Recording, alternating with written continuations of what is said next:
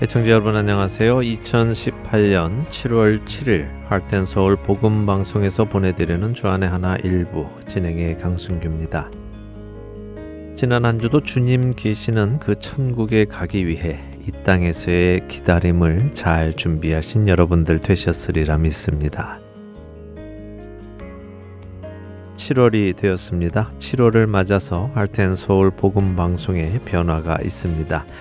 종종 이런 의견을 들을 때가 있습니다. 지금 편성이 참 좋은데 꼭 그렇게 바꾸어야 하느냐 하시는 의견인데요. 좋다고 평가를 해주시니까 참 감사합니다. 그러나 어느 곳에나 안주해 있으면 썩기 마련이지요. 저희 스스로 또 청취자 여러분들도 그 자리에 가만히 계시지 않도록 하기 위해서 늘 생각하고 고심하며 개편을 3개월에 한 번씩 하고 있습니다. 새로운 개편이 어색할 수도 있고요. 또 불편할 수도 있습니다만 그렇게 지속적인 변화 속에서 날마다 새로운 은혜를 경험하는 우리 모두가 되기를 바랍니다. 주안의 하나 1부는 여러분들과 함께 기도하는 시간입니다. 1분 기도 그리고 창세기를 통해 야곱의 생애를 살펴보며 그를 이스라엘로 만들어 가시는 하나님을 만나는 시간이죠. 야곱의 하나님이 준비되어 있고요. 신약 성경의 서신서들의 배경을 알아보므로 서신서를 더욱 깊이 이해할 수 있도록 도와주는 서신서 읽기 다음 세대를 이끌어갈 우리 자녀들을 위해 함께 기도하는 자녀들을 위한 기도, 그리고 은혜의 설교 말씀이 주안의 하나 2부에 준비가 되어 있습니다. 주안의 하나 3부는 예수님의 이적들을 살펴보며 이 이적들을 통하여 예수님이 누구이신가를 확인하는 예수님의 표적과 캐나다 밴쿠버 그레이스 한인 교회의 박신일 목사님께서 해 주시는 골로새서 강해 바쁜 생활 속에서도 잠시 시간을 내어 말씀을 묵상하는 내 마음의 묵상이 여러분을 기다립니다. 그리고 지난 방송들 중 여러분들의 신앙에 도움이 될 프로그램들을 다시 방송해 드리고 있는 주안의 하나 사부 이번 7월부터는 예수님의 주 기도문을 깊이 살펴보는 너희는 이렇게 기도하라. 구약 선지서들의 배경을 공부하는 선지자 이야기. 찬송가 가사의 유래를 드라마를 통해 살펴보는 내 주를 가까이가 재방송됩니다.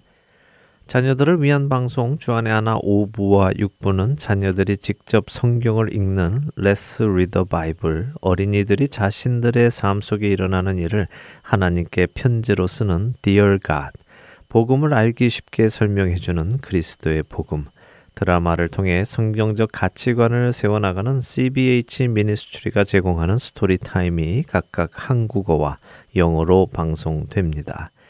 영어 방송인 주안의 하나 7부는 무너져가는 성문화 속에서 성경적인 올바른 성 가치관을 확립하고 정결한 삶을 살도록 인도해주는 The Sex Spiral 성서 번역의 역사를 살펴보는 성서 이야기의 영어판인 The History of Bible 설교 프로그램 Grace upon Grace를 만나실 수 있습니다. 일본어로 방송되는 주안의 하나 제8부는요. 예수님의 설교인 산상수훈과 일본 하베스트 타임 미니스트리의 케니치 나카가와 목사님의 세미나 영적 성장을 어떻게 해야 할까요? 그리고 성경을 읽는 프로그램이죠. 성서를 읽읍시다가 준비되어 있습니다. 모든 프로그램들을 통해 각 사람이 주 안에서 성장하며 또 동시에 우리가 함께 주 안에서 지어져 가기를 소망합니다. 찬양 함께 하신 후에 계속해서 말씀 나누겠습니다. 만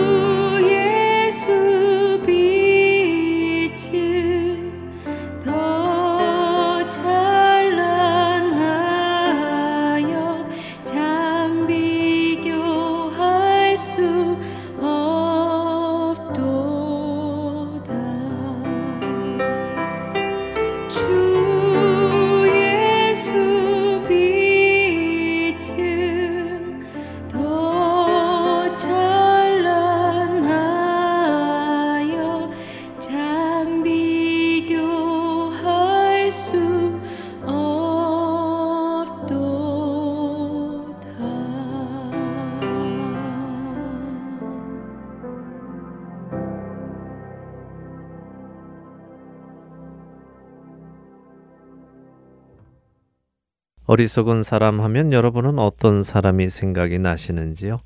어리석다라는 말은 슬기롭지 못하고 둔하다라는 의미인데요. 저는 어리석은 사람 하면 결과가 뻔히 보이는 무모한 일을 하는 사람들이 생각이 납니다. 뭐 가끔 신문에서 보는 담배를 한 입에 몇백 개 피를 물고 한 번에 피운 후에 죽었다는 사람이나 술 먹기 대회를 하고 치사량의 술을 먹고 죽었다는 사람 같은 경우지요. 그렇게 담배를 한 번에 많이 피우거나 또 술을 많이 먹어서 그들이 증명하고자 하는 것은 무엇일까요? 설사 그것이 성공했다 하더라도 그렇게 자랑할 만한 일은 아닐 텐데 말입니다. 아무런 영광도 되지 않을 그런 일을 위해 무엇과도 바꿀 수 없는 자신의 목숨을 그렇게 바꾸어 버리니 그것이 어리석지 않습니까? 물론 사람들마다 어리석다고 생각되는 것은 다를 수 있을 것입니다. 어떤 사람은 어떤 일이 닥칠지 뻔히 알면서도 준비하지 않는 것이 어리석게 느껴지기도 할 테고요. 해서는 안 되는 것을 뻔히 알면서도 하는 사람도 어리석은 사람일 것입니다. 성경에도 어리석음에 관한 이야기가 나옵니다. 성경은 어떤 사람을 어리석은 사람이라고 할까요? 히브리어로 어리석다 하는 것은 나발이라고 하는데요. 이 뜻은 윤리적으로나 종교적으로 아무 생각이 없고 부끄러움도 모르는 것을 의미합니다. 결국 하나님에 대해 또 이웃에 대해 아무 생각 없이 자신이 원하는 것을 하면서 그것이 잘못인지도 모르고 사는 사람을 뜻하는 것이죠. 시편 14편 1절은 이러한 어리석은 사람이 누구인지 잘 설명해 주십니다. 어리석은 자는 그의 마음에 이르기를 하나님이 없다 하는도다. 그들은 부패하고 그 행실이 가증하니 선을 행하는 자가 없도다. 그렇습니다. 어리석은 자는 하나님이 계시다는 것을 인정하지 않고 또 인정하려 들지도 않습니다. 그렇기에 그들 안에 기준이 되시는 하나님이 계시지 않기 때문에 그들은 부패하고 가증한 행위를 하지요. 그러면서도 그것이 부끄러운 일인지 알지 못한다는 것입니다.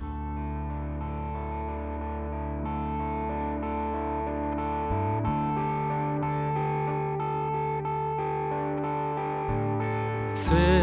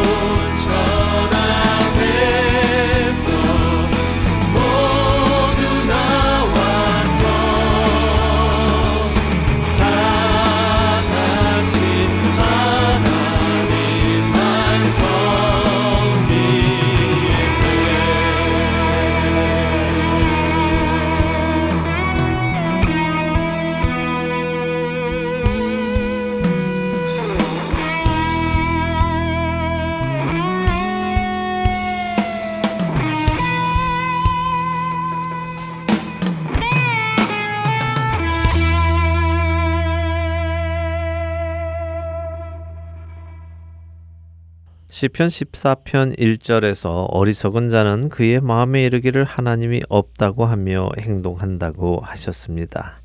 신약에 와서는 어떨까요? 예수님께서도 어리석은 자에 대해 해주신 말씀이 몇 군데 있는데요. 그 중에 누가복음 12장에 예수님께서 해주신 어리석은 자에 대해 잠시 나누어 보겠습니다. 누가복음 12장 16절에서 21절의 말씀입니다. 또 비유로 그들에게 말하여 이르시되 한 부자가 그 밭에 소출이 풍성함에 심중에 생각하여 이르되 내가 곡식 쌓아둘 곳이 없으니 어찌할까 하고 또 이르되 내가 이렇게 하리라. 내 곡간을 헐고 더 크게 짓고 내 모든 곡식과 물건을 거기 쌓아두리라. 또 내가 내 영혼에게 이르되 영혼아 여러 해 쓸 물건을 많이 쌓아두었으니 평안히 쉬고 먹고 마시고 즐거워하자 하리라 하되 하나님은 이르시되 어리석은 자여 오늘 밤에 내 영혼을 도로 찾으리니 그러면 내 준비한 것이 누구의 것이 되겠느냐 하셨으니 자기를 위하여 재물을 쌓아두고 하나님께 대하여 부유하지 못한 자가 이와 같으니라.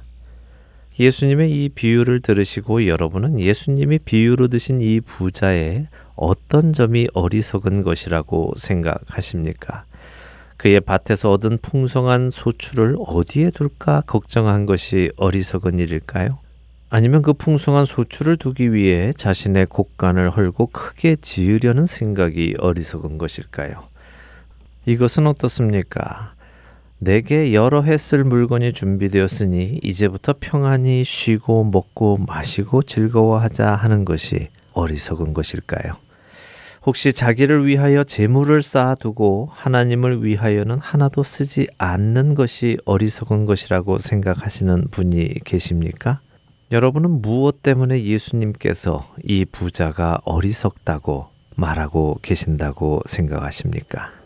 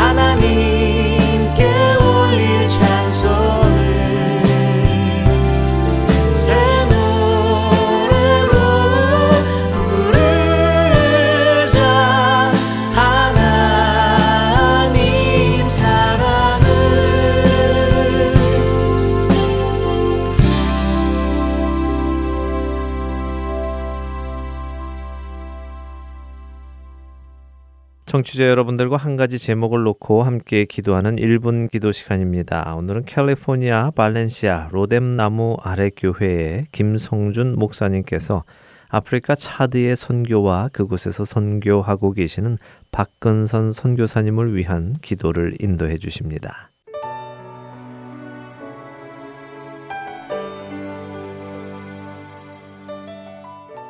하트앤 서울 복음 방송 1분 기도 시간을 맡은 캘리포니아 발렌시아에 위치한 로뎀나무아레 교회 김성준 목사입니다. 저는 얼마 전 아프리카의 한 나라 차드를 방문할 기회가 있었습니다. 차드는 바다로부터 격리되어 있고 대부분의 지역이 사막 기후인 탓에 아프리카의 죽은 심장이라고 불리우는 나라입니다. 전기도 수도도 없고 마치 사진에서 보는 1900년대 우리의 조선시대를 보는 것과도 같았습니다. 140도의 습한 더위에 에어컨도 냉장고도 없는 곳에서 대부분의 사람들은 더위를 이겨내고 있었고 저를 더욱 안타깝게 한 것은 교육을 받고 싶어도 학교와 교육 시설이 없어서 아이들이 교육받지 못하고 있다는 것이었습니다. 그곳에 똘망똘망한 눈망울을 가진 아이들에게 찬양을 아주 잠시 가르칠 시간이 있었습니다. 배우고 싶어도 배울 기회가 없는 그 아이들은 마치 스펀지가 물을 흡수하듯이 한국말, 영어, 프랑스어의 정확한 발음으로 아이들은 열심히 찬양을 따라 부르며 배웠습니다. 이 아이들에게 정말 중요한 것은 물고기가 아니고 물고기를 잡을 수 있는 기술을 익히는 것이라고 생각하고 사역하시는 선교사 한 분을 만나게 되었습니다. 지난 18년 동안 이곳 차드 무슬림 지역에서 현지인들에게 복음 전파를 위해 사역하고 계시는 박근선 선교사님은 학교를 가고 싶어도 학교를 가지 못하는 아이들이 기초 교육을 제공받을 수 있도록 도움을 애타게 요청하고 있습니다. 박 선교사님은 그러한 사역들을 통해 무슬림들에게 더 가까이 다가가고 그 일들이 크리스찬에 대한 그들의 마음을 여는데 아주 도움이 많이 된다고 전합니다. 즉 그러한 사역들이 주의 복음을 전할 수 있는 기초가 되어 많은 무슬림들의 구원과 그들의 개종을 도울 수 있었다고 합니다. 오늘 함께 나눌 기도 제목은 아프리카 차드 무슬림 지역에서 복음 전파를 위하여 수고하시는 박근선 선교사님의 사역을 위해 기도를 부탁드립니다. 주님께서 선교사님을 긍휼히 여기셔서 비록 열악한 상황 속에서 사역하고 있음에도 불구하고 그 사역을 통하여 더 많은 무슬림 교도들이 복음을 듣고 그 복음을 받아들여 구원받는 역사가 있게 하여 달라고 여러분 함께 기도해 주시기를 부탁드립니다. 또한 주님의 사랑을 전할 수 있는 헌신된 선생님들과 학교가 설립되어 그곳 아이들이 교육을 통해 살아갈 지혜를 배울 수 있도록 더 많은 도움의 손길들이 생길 수 있도록 기도 부탁드립니다. 함께 기도하겠습니다.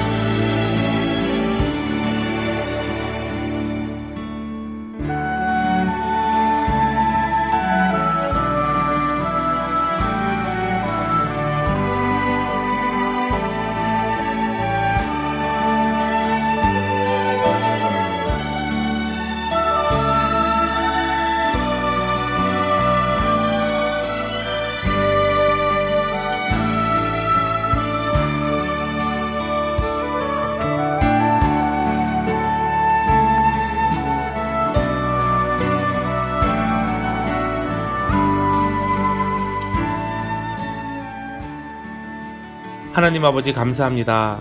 이 시간 아프리카 차드 땅에서 주님의 복음을 전파하기 위해 수고하시는 박근선 선교사님과 그곳의 사역자들을 위해 기도합니다. 140도를 오르내리고 습하고 더운 열악한 날씨 속에서도 주님을 모르는 무슬림 교도들을 향하여 복음을 전하겠다는 일념으로 열심을 다하고 계신 박근선 선교사님과 또한 함께 사역하는 사역자들을 긍휼히 여기시고 그들을 붙들어 주셔서 이제부터는 지난 18년간의 사역을 통한 더욱 많은 복음의 결실들이 있게 하여 주시옵소서. 또한 학교를 가고 싶어도 학교와 교육 시설이 없어서 교육받지 못하는 차드의 아이들을 긍휼히 여기셔서 더 많은 도움의 손길들을 연결시켜 주시옵소서. 그래서 그곳에 더욱더 많은 학교들과 교육기관들이 세워지게 하여 주시옵소서. 뿐만 아니라 차대의 많은 사람들은 의료기관이 부족하여 말라리아, 결핵, 파상품 등과 같은 각종 전염병으로 참으로 목숨을 잃고 있는데 이곳에 더욱더 많은 의료 시설들이 지어지게 하여 주시옵소서. 이 사업들을 위하여 애쓰시는 우리 박근선 선교사님에게 더욱 많은 도움의 손길들과 기관들을 연결시켜 주시옵소서. 그리하여 이 사역들을 통하여 더 많은 무슬림 교도들이 복음을 듣고 복음을 받아들이는 그래서 구원받는 역사가 있게 하여 주시옵소서. 주님, 그곳에는 또한 복음을 듣고 무슬림에서 기독교로 개종한 여러 성도들과 가정들이 있습니다. 주님 저들에게 더욱더 굳건한 믿음을 허락하여 주시고 그들을 붙들어 주셔서 어떠한 시련과 고난이라도 말씀으로 잘 이겨낼 수 있도록 하여 주시옵소서. 저희가 언제나 주 예수 그리스도의 이름만을 선포하고 나아갈 수 있도록 기름 부어 주시고 주의 이름으로 강하고 담대하게 구원의 완성을 향하여 천국을 향하여 하루하루를 살아갈 수 있도록 도와 주시옵소서.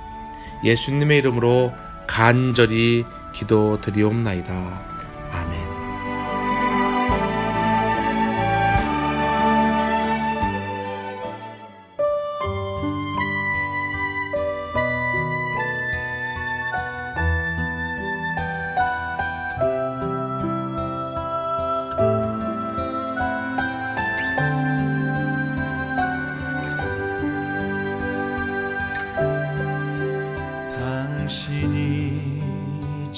지쳐서. 기도할 수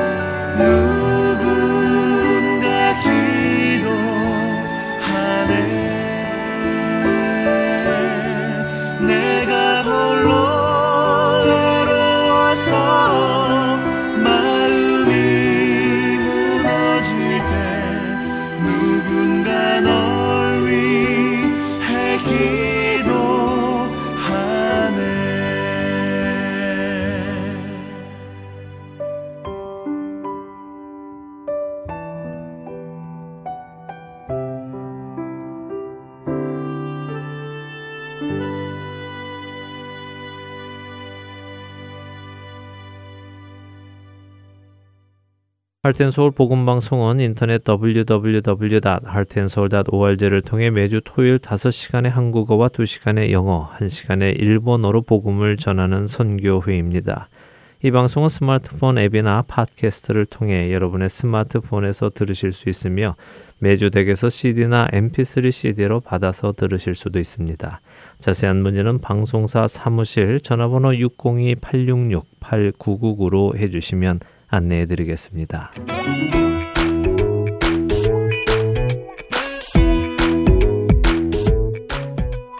안녕하세요. 애리조나에 살고 있는 봉사자 최승준이라고 합니다. 3개월 혹은 6개월마다 새로운 방송들이 여러분을 찾아가는데요. 지난 방송을 다시 듣고 싶어 하시는 분들이 많이 계시더라고요. 그런 분들을 위해 제가 그 방법을 말씀해 드리겠습니다. 홈페이지 www.heartandsoul.org로 접속하셔서 특별 방송을 클릭하시면 됩니다. 또한 CD로 듣고 싶으신 분들은 사무실로 전화해 주시면 원하시는 방송을 CD에 담아 보내드리도록 하겠습니다. 전화하실 사무실 전화번호는 602-866-8999입니다.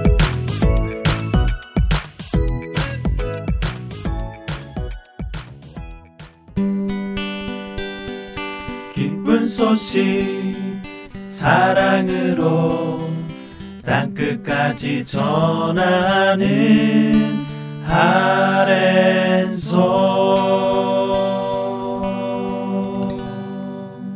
야곱을 이스라엘로 만들어 가시는 하나님을 만나는 시간입니다. 야곱의 하나님으로 이어드립니다.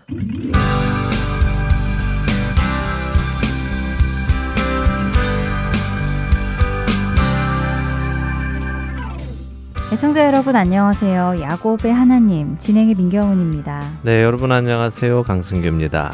레아와 라엘 두 자매 사이에 아기 낳기 경쟁이 벌어졌습니다. 자신들의 여종까지 남편인 야곱에게 주어서 임신을 시키는 것이 너무 심해 보이는데요. 예, 우리 문화 속에서는 잘 동의가 안 되는 일이죠. 네. 예, 아무리 자신의 종이라고 해도 자신의 종과 남편이 동침하도록 하고 또 그렇게 아이를 얻어낸다는 것이 우리의 문화에는 이해가 되지 않습니다. 뭐 어쩌면 그만큼 이 두 자매 사이에 있는 경쟁심이 그녀들의 이성적인 눈까지 가리지 않았나 싶기도 하는데요. 뭐 라헬은 아기가 없었으니까 그렇다고 쳐도요. 레아까지 거기에 그렇게 동참하는 것은 좋은 일은 아니었죠. 첫내 아들을 낳는 동안 하나님을 바라보았던 레아가 이번에 자기의 여종 실바를 통해서 아들을 얻는 동안은 그동안의 그녀답지 않은 모습을 또 보여줍니다. 그러게요. 첫 내 아들의 이름은 하나님과 관계해서 이름을 지은 것에 비해 이번 두 아들은 하나님과 관계없는 이름을 지었다고 하셨어요. 네. 실바가 낳은 첫 아들의 이름은 가시였죠. 네. 어, 그 이름의 뜻은 행운이라는 것입니다. 이것은 복과는 분명히 다른 의미죠. 복이 하나님으로부터 오는 것이라면 행운은 하나님과 관계없이 운수가 좋다는 것입니다. 또한 두 번째 아들 아셀 역시 마찬가지입니다. 행복이라는 의미로요. 내가 동생보다 아들을 더 낳았으니 행복하다는 것입니다. 하나님 때문에 행복한 것이 아니란 말이죠. 안타깝네요. 경쟁심에 눈이 멀어서 하나님을 보지 못하는 것 같아요. 예, 그렇습니다. 욕심을 부리면 이렇게 되는 것입니다. 탐심은 우상숭배라는 성경의 말씀이 옳습니다. 자, 어쨌든 여기까지 우리가 지난 시간에 보았는데요. 현재 레아는 자신이 낳은 네 아들, 그리고 실바로 인해 얻은 두 아들, 이렇게 여섯 명의 아들이 있습니다. 반면 라헬은 여종 비라에게 두 명의 아들만을 얻고 있죠. 네, 그렇습니다. 하지만 지난 29장 마지막에 이야기 나눈 것처럼요. 학자들은 레아가 넷째 아들 유다를 낳은 이후로는 야곱이 레아와 동침을 하지 않은 것으로 어, 해석을 합니다. 그것이 옳은 해석인 이유는 이제 오늘 우리가 볼 창세기 30장 14절부터의 이야기를 보면 알 수 있는데요. 보도록 할까요? 14절과 15절을 먼저 한 절씩 읽도록 하지요. 밀 거둘 때 르우벤이 나가서 들에서 합한 채를 얻어 그의 어머니 레아에게 드렸더니 라헬이 레아에게 이르되 언니의 아들의 합한 채를 청구하노라. 레아가 그에게 이르되 내가 내 남편을 빼앗은 것이 작은 일이냐 그런데 내가 내 아들의 합한 채도 빼앗고자 하느냐 라헬이 이르되 그러면 언니의 아들의 합한 채 대신에 오늘 밤에 내 남편이 언니와 동침하리라 하니라. 어, 합한채라는 생소한 단어가 나오네요. 네, 생소하죠. 우리에게는 없는 그런 식물이기 때문에 그런데요. 어, 두다이라는 원어의 이 식물의 의미는 사랑의 열매라는 뜻을 가지고 있습니다. 음. 어, 이 합환채는 지중해 연안에서 자라는 가지과의 식물이라고 하는데요. 생긴 것이 우리나라 인삼하고 많이 비슷하다고 합니다. 보통 3, 4월에 꽃이 피고요. 5월이나 6월에 열매를 맺는다고 합니다. 그러니까 성경이 지금 밀 거둘 때라며 때를 이야기하지요. 네. 밀 거둘 때는 곧 맥추절을 의미합니다. 맥추절은 보통 5월이나 6월에 오기 때문에요. 그러니까 지금 합한채가 열매를 맺고 있는 때다 하는 것을 말씀하시는 것이죠. 그것을 레아의 큰 아들인 루벤이 보고요. 어머니 레아에게 가지고 온 것입니다. 이 합한채는요 달기도 하면서 마취성이 있다고 합니다. 그래서 식용으로도 또 약용으로도 쓰인다고 하는데요. 말씀드린 대로 이 합한채가 우리나라 인삼하고 많이 비슷합니다. 어, 인삼은 사람을 닮은 삼이라고 하죠. 그래서 중동 지역의 사람들 역시 이 합한채를 그림으로 표현할 때요. 사람처럼 이렇게 그리는데요. 그래서 아마 당시 사람들은 이 합한채 열매를 먹으면 사람을 닮은 식물이기 때문에 임신을 한다고 믿었던 것 같습니다. 어, 하지만 실제로 그런 것은 아니죠. 글쎄요, 그건 모르죠. 뭐 임신이 잘 되는 음식이었을 수도 있겠죠. 음. 예, 어쨌든 루벤이 이것을 구해 와서 어머니 레아에게 드렸다는 말입니다. 그랬더니 라헬이 이 소식을 듣고 그 합한 채를 달라고 하는 것이죠. 아마 당시엔 구하기가 어려웠던 것이었겠죠. 음. 우리의 산삼처럼 말입니다. 네. 이렇게 언니에게 달라고 하니까 언니가 뭐라고 합니까?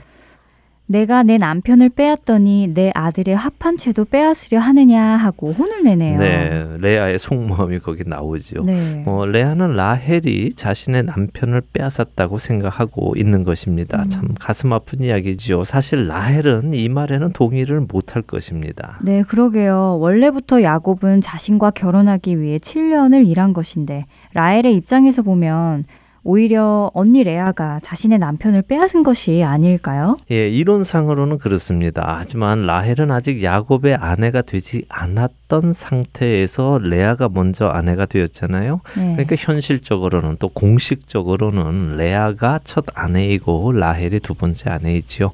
아마 오늘날 우리의 시점이나 우리의 가치관에서 이 문제를 보면요. 사실 뭐 그런 게 어딨어. 어쨌든 야곱은 라헬과 결혼하기를 원했으니까 레아와의 결혼은 무효야라고 할 수 있습니다. 네, 저도 그렇게 레아와의 결혼을 무효화하고 라헬과의 결혼을 진짜 결혼이라고 하는 게 옳다고 생각돼요. 네, 아마도 대부분의 우리가 그렇게 생각을 할 텐데요. 어, 그런데 제가 성경을 보면서 느끼는 점 중에 하나가 뭔가 하면요. 흔히 우리 가 살면 살수록 사람들이 뭐랄까 점점 때가 묻는다고 할까요? 아니면 악해진다거나 할까요? 어쨌든 세월이 지날수록 사람들은 순수함을 잊어가는 것이 사실입니다. 지금 우리가 사는 2000년대 사람들은 1900년대에 살던 사람들에 비해서 훨씬 더 불순해졌죠. 네. 예, 순수함을 잃었습니다. 그렇기에 옛날 사람들이 비록 죄인이었지만요, 오늘날의 사람들보다는 순수했다, 혹은 덜 불순했다라고 보인다는 것이죠. 그러니까 요즘 사람이라면 이게 무슨 말도 안 되는 소리야라고 따지고 레아와의 결혼을 없던 것으로 오히려 야곱이 라반을 사기죄로 고소를 할 텐데 당시의 사람들 사이에서는 이렇게 이미 일어난 일은 무효로 한다기보다 하늘의 뜻으로 생각하고 받아들이는 일을 많이 본다는 것입니다. 에서 대신 야곱을 축복한 이삭도 무르지 않았죠. 야, 이 녀석아, 그건 거짓말이니까 무효야 하지 않았다는 것입니다. 당시만 해도 순수해서 이미 일어난 일은 그대로 받아들이는 가치관을 볼 수 있습니다. 어, 오늘날보다 사람들이 더 순수했다. 정말 그런 것 같네요. 예, 어찌되었든 레아의 이런 말, 그러니까 라헬에게 너가 나의 남편을 빼앗아 놓고 이제는 내 아들이 구해온 합한 채까지 빼앗으리 하느냐 하는 말에 라헬은 그것이 틀리다라고 반박하지는 않았다는 것이죠. 그리고 라헬도 언니의 그 말을 인정하는 듯이 보입니다. 대신 이렇게 말합니다. 언니가 나에게 그 합한 채를 주면 내가 오늘 내 남편에게 언니와 동침하라고 해주겠다라고요.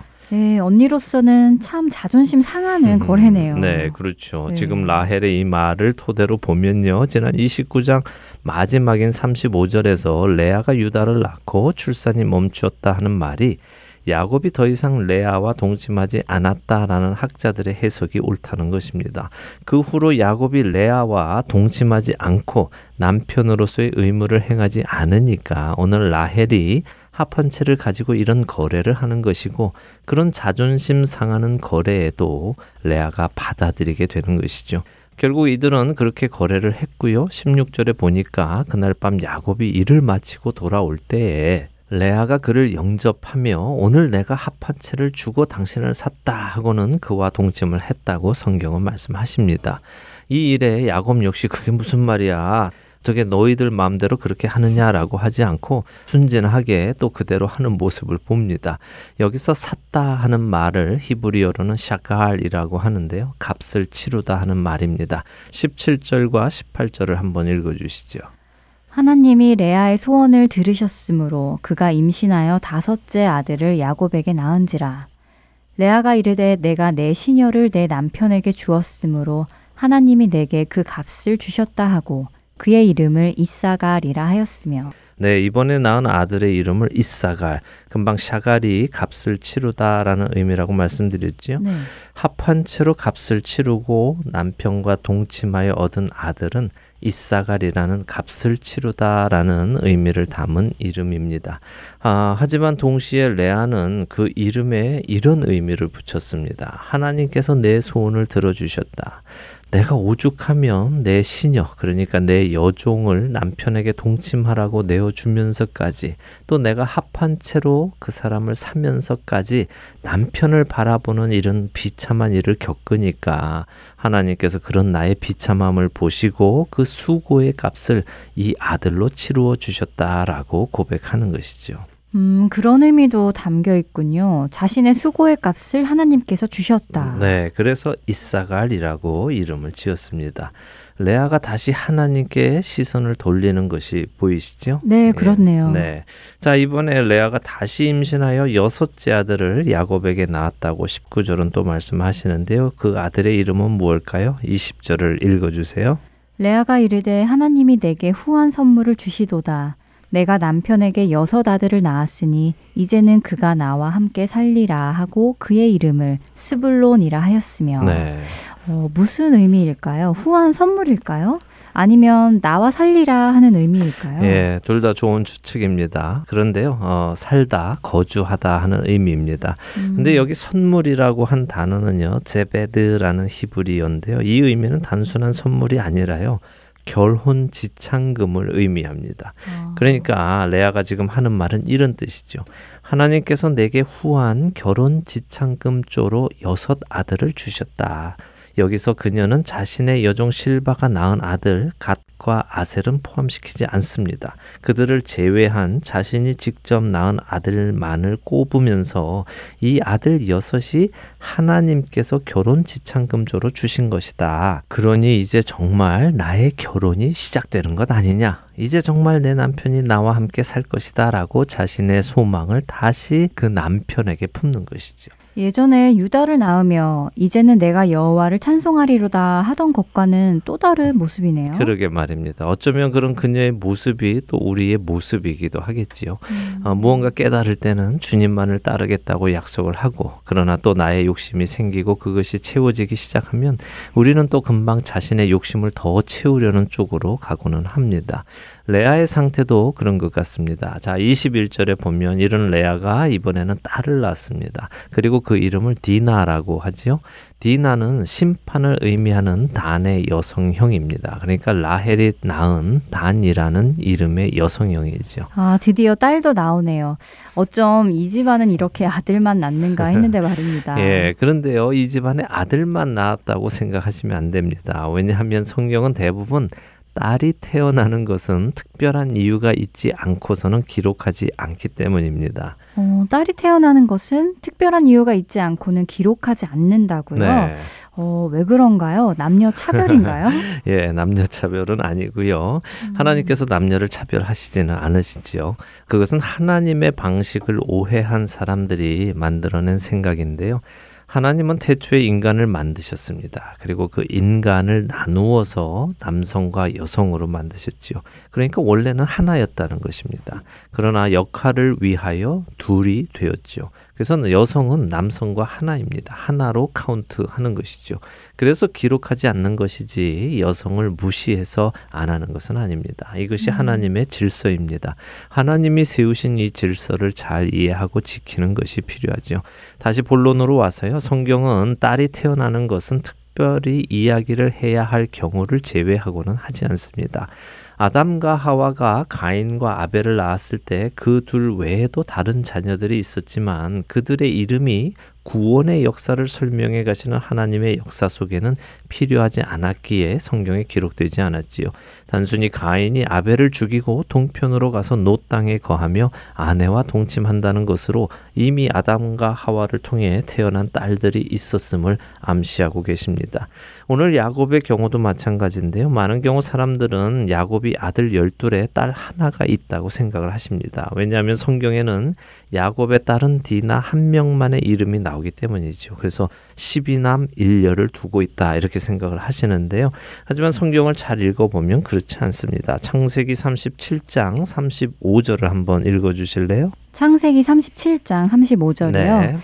그의 모든 자녀가 위로하되 그가 그 위로를 받지 아니하여 이르되 내가 슬퍼하며 스올로 내려가 아들에게로 가리라 하고 그의 아버지가 그를 위하여 울었더라. 네.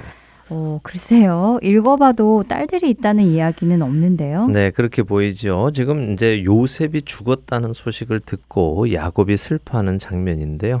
한국어로는 단순히 모든 자녀가 위로했다 이렇게 되어 있습니다만 한국어는 특별히 복수, 단수를 꼭 표시하지 않아도 말이 되기 때문입니다. 그러나 영어는 그런 면에서 굉장히 철저하죠. 단수, 복수의 표시가 확실합니다. 모든 영어 성경은 이 부분을 all his sons and daughters로 분명하게 아들들과 딸들로 번역을 해 놓았습니다. 원어 성경 역시 마찬가지죠. 그의 모든 아들과 딸들이 그를 위로했다 이렇게 되어 있습니다. 창세기 46장에 가면 한국어도 자세하게 표현이 되어 있는데요. 46장 7절을 읽어 주세요. 이와 같이 야곱이 그 아들들과 손자들과 딸들과 손녀들 곧 그의 모든 자손을 데리고 애굽으로 갔더라. 네. 와, 정말 그렇네요. 여기는 아들들과 손자들과 딸들과 손녀들 이렇게 각각 구분하여 표시해 놓았어요. 그렇습니다. 그러니까 야곱에게는 디나 말고도 딸들이 있었습니다. 그런데 디나의 이름이 나온 이유는 훗날 이 디나로 인해서 큰 일이 일어나기 때문에 그녀의 탄생을 기록해 놓은 것이죠. 자, 그 다음을 보겠습니다. 이렇게 레아가 계속적으로 아들과 딸들을 낳으니 라헬도 많이 섭섭했을 것입니다. 네, 그런데 한 가지 생각해 볼 만한 게요. 라헬은 자신이 임신을 하고 싶어서 남편을 주고 합한 채를 샀잖아요. 네. 그런데 언니 레아가 이사갈과 수불론 그리고 디나를 낳을 때까지도 라헬은 임신을 못하네요. 예, 그러게 말입니다. 합한 채로 임신이 되는 것은 아닌 것이지요. 대신 그런 그녀에게 하나님께서 은혜를 베푸시는데요. 22절에서 24절을 한 절씩 읽겠습니다. 하나님이 라헬을 생각하신지라 하나님이 그의 소원을 들으시고 그의 태를 여셨으므로 그가 임신하여 아들을 낳고 이르되 하나님이 내 부끄러움을 씻으셨다 하고 그 이름을 요셉이라 하니 여호와는 다시 다른 아들을 내게 더하시기를 원하노라 하였더라. 네. 아 드디어 요셉의 탄생이 나오는군요. 그렇습니다. 요셉의 탄생입니다. 자, 하나님께서 라헬을 생각하셨다라고 하십니다. 라헬이 뭘 잘해서가 아니라 그녀에게 무슨 자격이 있거나 공로가 있어서 아니라 하나님께서 그녀의 처지를 생각하시고 은혜를 베푸신 것이죠. 은혜란 자격 없는 자에게 대가 없이 베풀어지는 선물입니다. 근데 왜 하필 그것이 요셉이었을까요? 결국 이 요셉을 통해서 야곱의 아들들은 목숨을 부지하게 됩니다. 생명을 이어나가게 되는 것이죠. 또한 야곱이라는 한 개인의 집안이 이스라엘이라는 한 나라가 되어 갑니다. 이것이 하나님께서 그들을 생각해 주셨기 때문에 일어난 은혜지요. 그분의 은혜라는 것입니다. 어, 그렇네요. 라헬이 임신을 한 것은 합한채 때문이 아니라 하나님께서 라헬을 생각해 주셨기 때문이다 하는 것을 성경이 확실히 말씀하시는 것이군요. 그렇죠. 자신들끼리 아기 낳기 경쟁을 하고 있지만 그 안에서 하나님께서는 하나님의 계획을 이루어 나가고 계시다는 것입니다. 합한 채를 먹어서 임신하는 것이 아니라 하나님께서 주장하셔서 이 아들을 얻은 것이라고 말씀하고 계시죠. 이 아들이 누굽니까? 요셉입니다. 요셉이라는 이름의 의미에는 두 가지가 있습니다. 첫째는 씻다 하는 의미죠. 라헬이 지금까지 자신의 배로 낳지는 못하고 자신의 여종 빌하를 통해서 두 아들을 얻은 것으로 만족하고 있었지만 그런 자신의 여성으로서의 부끄러움을 하나님께서 이번에 씻어 주셨다라고 해서 씻다라는 의미의 아사프라는 단어에서 나온 요셉이라고 지었다는 것이 첫 번째 의미고요. 두 번째는 24절이 말씀하시는 것처럼 한 번 더라는 의미의 요세프라는 단어에서 온 요셉도 됩니다. 그래서 요셉에게는 이 두 가지 의미를 다 포함시킬 수 있습니다. 씻다라는 의미와 한 번 더라는 의미 두 가지가 모두 포함되어 있다고요. 네, 여기서 우리가 라헬의 심경 변화를 한번 주의 깊게 생각해 볼 필요가 있는데요. 무슨 말씀인가 하면요. 처음에 언니 레아가 아들들을 계속 낳고 자신은 하나도 못 낳고 있을 때 그녀는 어떤 상태였습니까? 야곱에게 뭐라고 말을 했었나요? 언니를 시기하며 야곱에게 자식을 낳게 하라고 막 닥달했지요. 네. 안 그러면 자신이 죽겠다고까지 했잖아요. 그렇습니다. 이렇게 수치스럽게 사느니 차라리 내가 죽어버리겠다라고 말을 음. 한 것이죠. 그러니 얼마나 자식 가지기를 원했겠습니까? 야곱이 내가 하나님을 대신하겠느냐라고 하자 그녀는 자신의 여종을 남편에게 주면서까지 아기를 낳아서 내 무릎에 앉히라 이렇게 요구를 합니다. 내가 직접 낳지 않아도 되니까 내 명의로 된 아들을 만들어내라. 어떻게 만들든 상관없다. 이러면서 비라를 통해서 그렇게 두 아들을 낳지요. 그러고 나서 그녀가 어떻게 됐습니까? 어, 자신의 억울함을 풀어주셨다며 기뻐했지요. 네, 맞습니다. 자신이 직접 낳지는 못했어도 여종을 통해 얻은 것만으로도 기뻐했습니다. 그런 그녀가 이번에는 직접 낳았습니다. 그러니 얼마나 기쁠까요? 자신의 수치가 다 씻음 받았다고 그동안 종을 통해 얻은 아들들이 있기는 했지만 그 아들들이 자신의 아기 낳지 못하는 수치를 씻어주지는 못했다는 것이죠. 그러나 이제 나도 아기를 낳았다 하는 그 자랑이 그녀 안에 있는 것입니다. 그런데요, 그녀가 정말 하나님을 생각하는 사람이었고 하나님을 경외하는 사람이었다면 여기서 멈추었어야 합니다.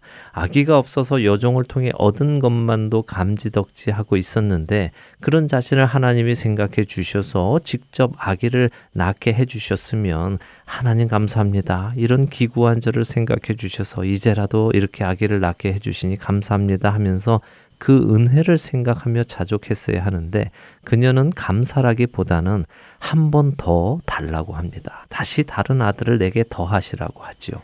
만족할 줄을 모르고 욕심을 부린다는 것인가요? 그렇죠. 우리가 알듯이 결국 그녀는 훗날 자신의 욕심대로 한 번 더 임신을 합니다. 베냐민이라는 아들을 낳지요. 그러나 그녀는 그 아들을 낳으며 죽게 됩니다. 자신의 욕심으로 인해 한 번 더 임신을 하지만 결국 그 임신이 자신의 목숨과 바꾸게 됩니다.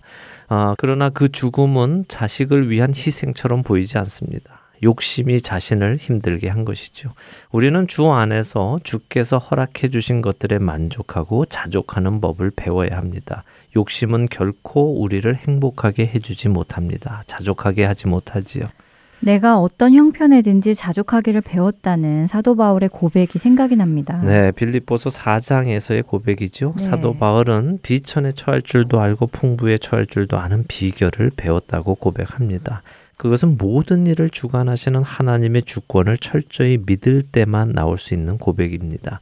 우리 역시 모든 것을 관장하시는 하나님의 절대적인 주권을 믿고 그 안에서 자족할 수 있게 되기를 바랍니다. 결코 욕심에 빠져서는 안 될 것입니다. 하나님이 주시는 것은 받고요. 주시지 않으면 받지 않는 것이죠. 이것은 구하라, 찾으라, 두드리라 하시는 것과는 또 다르다는 것 잘 아시리라 믿고요. 우리의 정욕으로 구하는 것들, 그것을 금하시라는 말씀입니다. 성경은 탐심은 곧 우상 숭배라고 골로새서 3장 5절이 말씀하십니다. 시작에도 말씀드렸죠.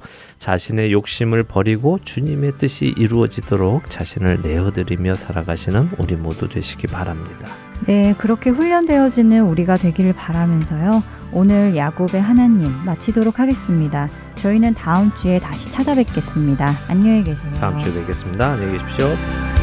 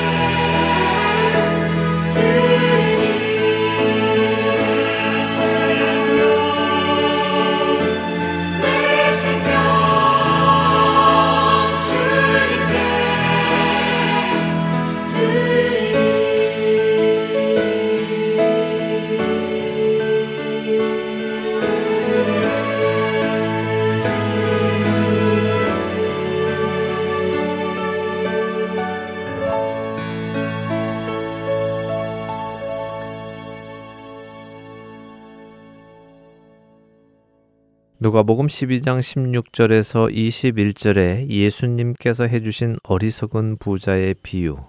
이 비유를 우리가 잘못 이해하면 그 부자가 수많은 소출을 얻고도 그 소출을 자신만을 위해 쓰기 위해 쌓아놓을 생각만 하고 하나님을 위하여는 하나도 쓸 계획을 하지 않은 것이 어리석은 것으로 생각하고 끝날 수도 있습니다. 하지만 이렇게 한번 생각을 해보는 것은 어떨까요? 만일 이 부자가 자신의 그 풍성한 소출의 10분의 1을 하나님을 위해 따로 떼어놓고 나머지 10분의 9를 가지고 자신을 위해 쌓아두기로 생각을 했다면 이 사람은 어리석은 자가 되지 않았을까요? 쉽지 않은 대답이 될 것입니다.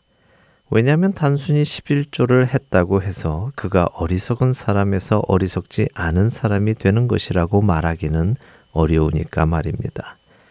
우리는 예수님의 이 말씀을 다시 한번 생각해 보아야 합니다.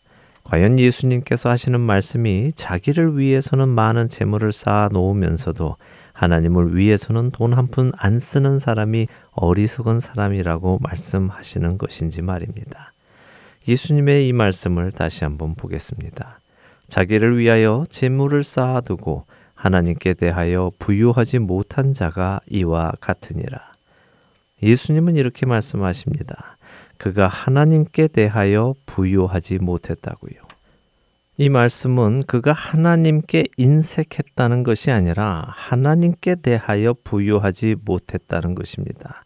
이 말씀을 다시 풀면 그 부자는 물질은 많이 소유했지만 하나님은 소유하지 못했다는 말입니다.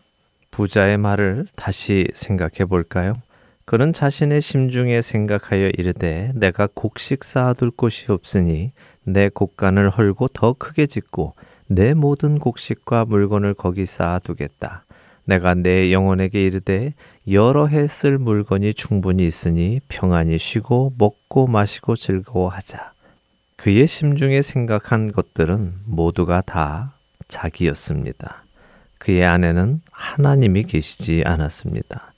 그는 그 어느 것도 하나님과 관련하여 생각하지 않았습니다.